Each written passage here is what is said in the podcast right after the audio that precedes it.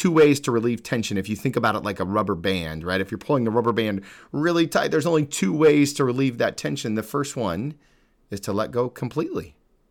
Just let go. The second way, the way I recommend, is to walk towards each other.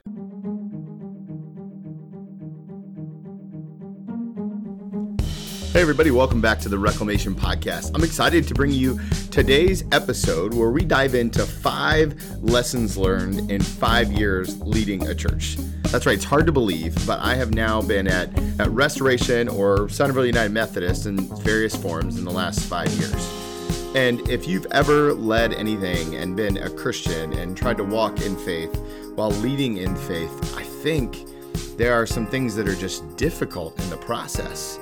And so today I, I want to dive into those things. If you find yourself oftentimes struggling to figure out what's next in your journey or how to take care of you while you're leading others, I think you're really going to enjoy this conversation. And because it's just me all by myself, I'm going to be intentional about being as brief as possible, even though if you know me, you know I can get a little winded, long winded. So, uh, you know, five years of being at this church, when my wife and I were called here, at the time it was Centerville United Methodist. We rebranded uh, just about a year ago, if you don't know the story, but uh, to Restoration Church. When we got here, I had never been a lead pastor before. I was an associate pastor at a bigger church in northern Ohio and had learned so much. So when I came here, there were things that I thought I knew, and what I click quickly learned is that I don't really know much of anything. and anybody who's been in leadership is probably that that probably rings true for for you as well. And so today I, I just want to share five simple lessons learned that still resonate today and um, have increased in the last five years. The first lesson is this live in the tension. Live in the tension. Uh, the best thing that I can do to illustrate this is tell a story. Um, about pews, right? Because here at the church, when we did our big rebranding, one of the things we did was we raised a bunch of money and we brought in chairs. And everyone wanted the chairs, but no one wanted the pews to leave. Have you ever been there before? Where it's like, oh my gosh, I really want this, but oh, the cost is just going to be so great. So there's a saying that I love called living in the tension.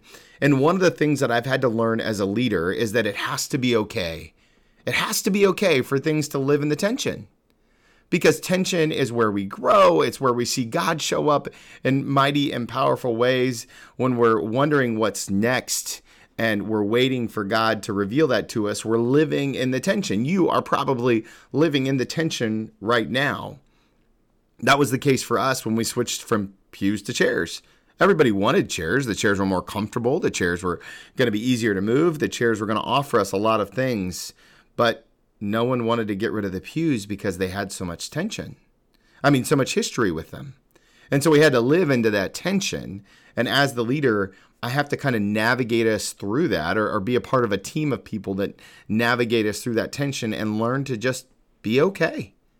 It's okay to feel uncomfortable. I have to say that to myself all the time. It's okay to feel uncomfortable. You don't have to be in control of everything all the time. I know as a leader that feels so counterintuitive. But as a leader, the more that we can live in the tension, the more we, we are aware of the moment and, and the magnitude of the moment, because that is true.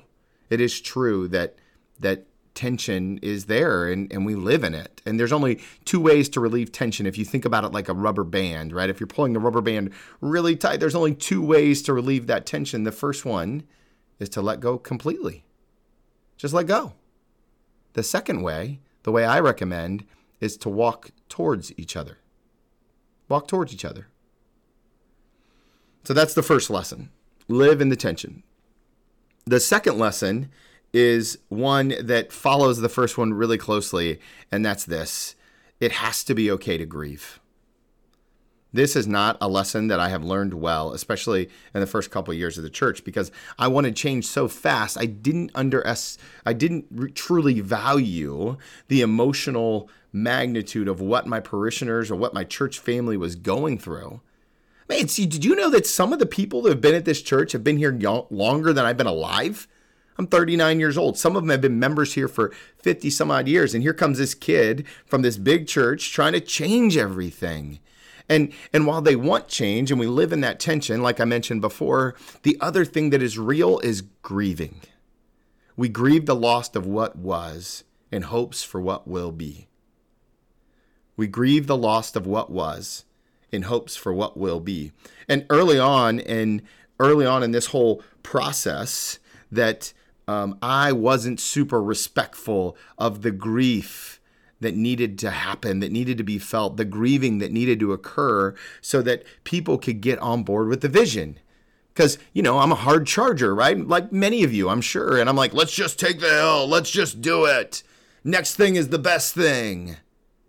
But man, did I stop to think? And the answer was no, I didn't. I didn't stop to think about the emotional investment that some of the people had put into this church. You know, the, the countless hours, the feelings, and and yeah, the church wasn't necessarily where they wanted it when when Karen and I came in in 2014, but it was still their church. We have to honor the feelings and be okay to grieve. On a personal note, too, I, I, I never understood how hard it would be to lose church members. You know, as a as a pastor, sometimes it's like it's an us and them kind of feeling sometimes, and and you kind of underestimate the importance and the value of the relationships as they occur. But but the moment that you're asked to celebrate the life of somebody who you loved dearly, even in just a, a short number of years, wow, you, you have to give yourself permission to grieve as well. Right. And and that's all part of that process. It's part of the process to to kind of lean in and be it's okay to grieve. So so far out of the five lessons learned, we've done two. Number 1, learn to live in the tension. And number 2, it's okay to grieve. It's okay to grieve. The third lesson uh, is a saying that I love, and it's an important lesson. And the lesson is tell me more about that. It's kind of a question statement. It's not really a question grammatically. So for all of you grammar people, don't don't get upset. I, I know it's not really a question, but uh, tell me more about that is a statement that I have learned to lean into more in the last two years, three years than ever before.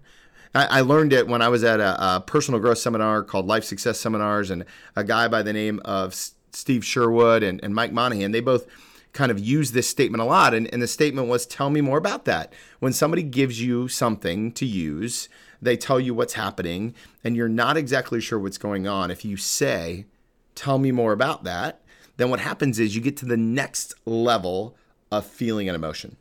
You get to the next level of understanding. You get to the the next level of what's happening in the room. Because the reality is is you don't know what you don't know. So when somebody comes up to me and says, "Hey, I, uh, pastor, I don't want that anymore." Um, I can say, "Okay," or I can say no, or I can say yes, or I can say, "Tell me more about that."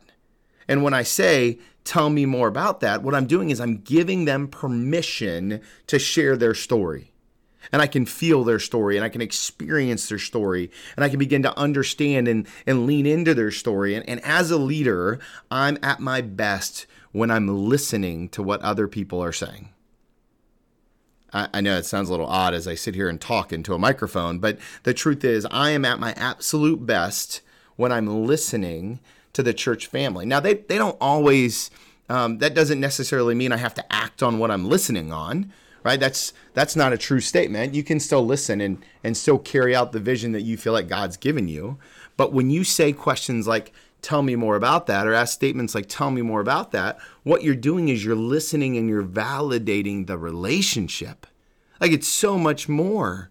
It's so much more than just hearing what people have to say and then making a quick decision.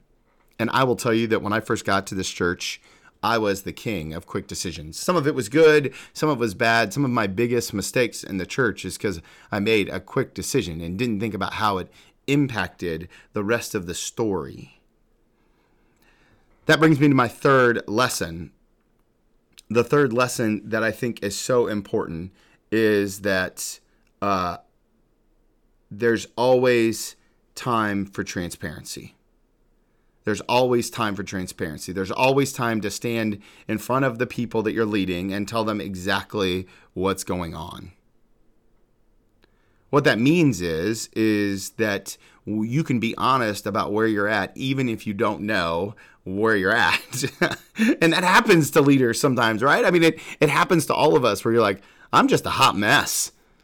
I've been telling people for the last year that this church is a church in puberty because people come and they visit and they're like, man, this is a great church. Or like, oh, what, where are you guys at? And I'm like, well, we're not a big church, but we're not a small church either. We're, we're kind of in that awkward stage and we smell bad and we need a good face wash.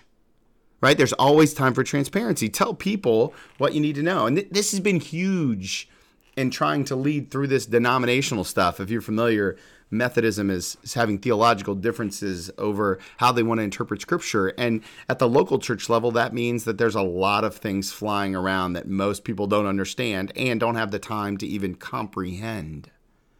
So how do you try to lead through that? Well, the only way to lead through it is say, "Hey, this is this is a really sticky situation. We don't know what's going to happen. This is where we are, and we just have to be okay with that, right? That's that's being transparent. That's being transparent and it's important and it's good. So when you're transparent about what's happening in the church on, on, things that you can, obviously you can't can't share things about staffing and that kind of jazz. But if you're willing to always take the meeting, if you're willing to always have the hard hard conversation, if you're willing to always open up the books and show people what the deal is, then you never have anything to hide. So okay, let's let's recap where we are. The first one, first lesson is to live in the tension. The second lesson is that it's uh, okay to grieve. The third lesson is tell me more about that. The fourth lesson, the one we just talked about, is that there's always time for transparency. And the fifth lesson, probably the most important lesson of all, is that the church doesn't need a savior. The church doesn't need a savior. I, I don't know about you guys, but sometimes I get uh, righteously motivated where I'm like, yeah, this is what God's called me to, and I got to do it. I got to do it 100%, and da da da, and da da da. But man, I'm reminded, and I continually reminded by the important people in my life. Tony, the church does not need you to be its savior. It already has a savior, and that is Jesus Christ. So, as a leader, that means that I can give myself permission to just be human. And I know somebody needs to hear that today. You can give yourself permission to be human and take care of yourself and take care of your mental, emotional, and spiritual health. I see a counselor every single month. I'm a big, big fan of that because for me, it's a place where I need to go to dump stuff. Right? Not only that, is I try to go to the gym three to five times a week, and I, I meet with a group of guys I confess my sins to, called a band meeting, and I do all of these things so that I can stay healthy, so that I can stay in my job. Because if you've seen the news, you know that it's so easy for pastors to fall, for leaders to fall, really. Like we're all, you know, we're all one day away from making a bad decision that could all, utterly change our lives. And yet, um, we oftentimes place these leaders, place, and I've even done it to myself, put myself on an unfair pedestal. If if the lessons learned one through four are true, then the fifth one has to be true. The church doesn't need me to be its savior. It needs me to be its pastor, its leader. But man, this church is going to be okay. Because it's God's church. And if we're carrying out the will of God, if we're making disciples, if we're leaning into people, then what what makes anyone, any leader, what makes me think that I'm better than that? I'm not better than what God put in scripture for us to follow. I think if if we could get to a place as leaders where we could take ourselves off the pedestal and remind ourselves that we're just human beings, I think things would change drastically. So, again, the, the five lessons that I've learned in five years uh, live in the tension. Number one, it's okay to grieve. Number two, tell me more about that is, is number three.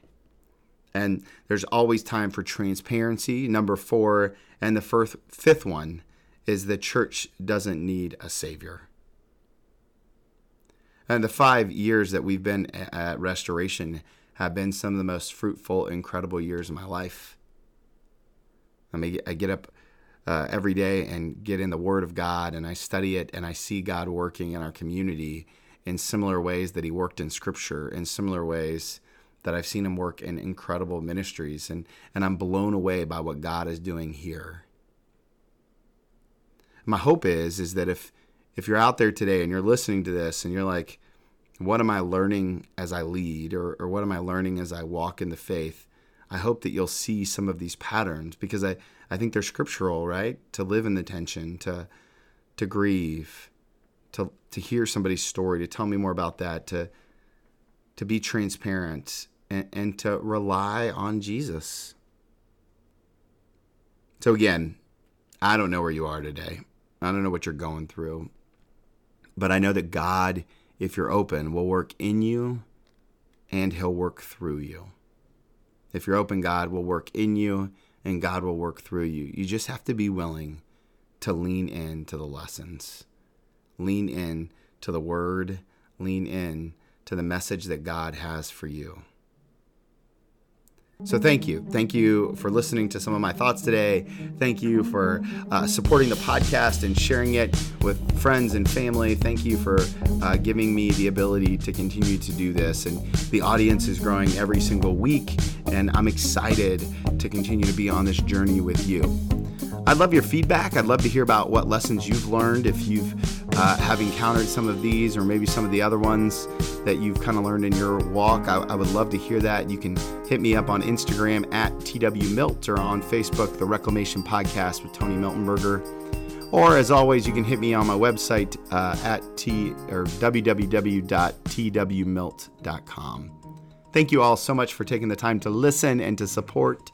And it is my hope and my prayer that you have an incredible day. See you guys real soon.